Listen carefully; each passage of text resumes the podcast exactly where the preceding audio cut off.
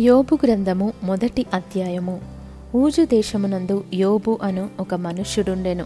అతడు యథార్థవర్తనుడును న్యాయవంతుడునై దేవుని యందు భయభక్తులు కలిగి చెడుతనము విసర్జించినవాడు. అతనికి ఏడుగురు కుమారులను ముగ్గురు కుమార్తెలను కలిగిరి.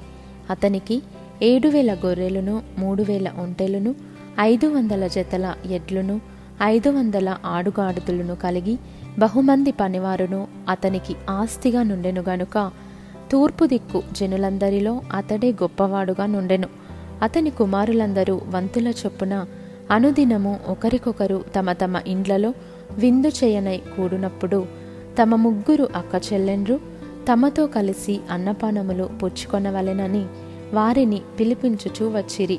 వారి వారి విందు దినములు పూర్తి కాగా యోబు తన కుమారులు పాపము చేసి తమ హృదయములలో దేవుని దూషించురేమో అని వారిని పిలువనంపించి వారిని పవిత్రపరచి అరుణోదయమున లేచి వారిలో ఒక్కొక్కని నిమిత్తమై దహనబలి నర్పించుచు వచ్చెను. యోబు నిత్యము ఆలాగున చేయుచుండెను. దేవదూతలు యహువ సన్నిధిని నిలుచుటకై వచ్చిన దినమొకటి తటస్థించెను. ఆ దినమున అపవాదియకు వాడు వారితో కలిసి వచ్చెను. యహోవా నీవు ఎక్కడ నుండి వచ్చితివని వాని నడుగగా అపవాది భూమి మీద ఇటు అటు తిరుగులాడుచు అందులో సంచరించుచు వచ్చి తినని యహోవాకు ప్రత్యుత్తరమిచ్చెను. అందుకు యహోవా నీవు నా సేవకుడైన యోబు సంగతి ఆలోచించితివా? అతడు యథార్థవర్తనుడును న్యాయవంతుడునై దేవుని యందు భయభక్తులు కలిగి చెడుతనము విసర్జించినవాడు. భూమి మీద అతని వంటి వాడెవడునూ లేడు అని అడుగగా అపవాది యోబు ఊరకయే దేవుని యందు భయభక్తులు కలవాడాయన? నీవు అతనికిని అతని ఇంటివారికిని అతనికి కలిగిన సమస్తమునకును చుట్టూ కంచె వేసితివి గదా.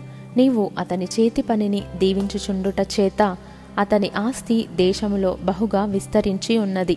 అయినను నీవు ఇప్పుడు నీ చేయి చాపి అతనికి కలిగిన సమస్తమును మొత్తిన ఎడల అతడు నీ ముఖము ఎదుటనే దూషించి నిన్ను విడిచిపోవును అని యహోవాతో అనగా యహోవా ఇదిగో అతనికి కలిగిన సమస్తమును నీ వశమున ఉన్నది. అతనికి మాత్రము ఏ హానియు చేయకూడదని అపవాదికి సెలవీయగా వాడు యహోవా సన్నిధి నుండి బయలు వెళ్ళెను.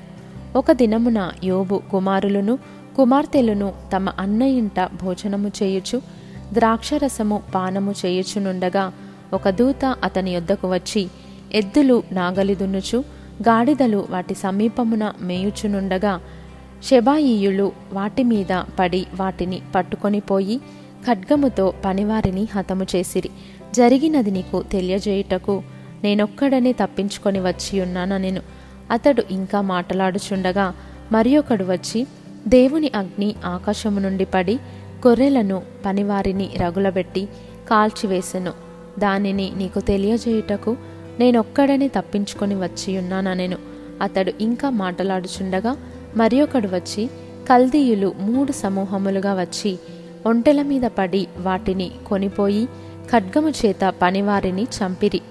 నీకు దానిని తెలియజేయుటకు నేనొక్కడనే తప్పించుకొని వచ్చియున్నాననెను.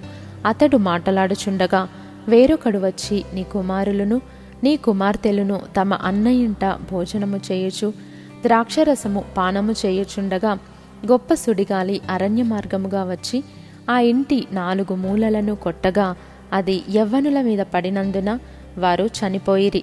దానిని నీకు తెలియజేయుటకు నేనొక్కడనే తప్పించుకొని వచ్చి ఉన్నాననెను అప్పుడు యోబులేచి తన పై వస్త్రమును చింపుకొని తల వెంట్రుకలు గొరిగించుకొని నేల మీద సాష్టంగపడి నమస్కారము చేసి ఇట్లనెను. నేను నా తల్లి గర్భములో నుండి దిగంబరినై వచ్చి తిని దిగంబరినై అక్కడికి తిరిగి వెళ్ళెదను. యహోవా ఇచ్చెను యహోవా తీసుకొని పోయెను. యహోవా నామమునకు స్థుతి కలుగునుగాక. ఈ సంగతులలో ఏ విషయమందును యోబు ఏ పాపమును చేయలేదు. దేవుడు అన్యాయము చేసెనని చెప్పలేదు.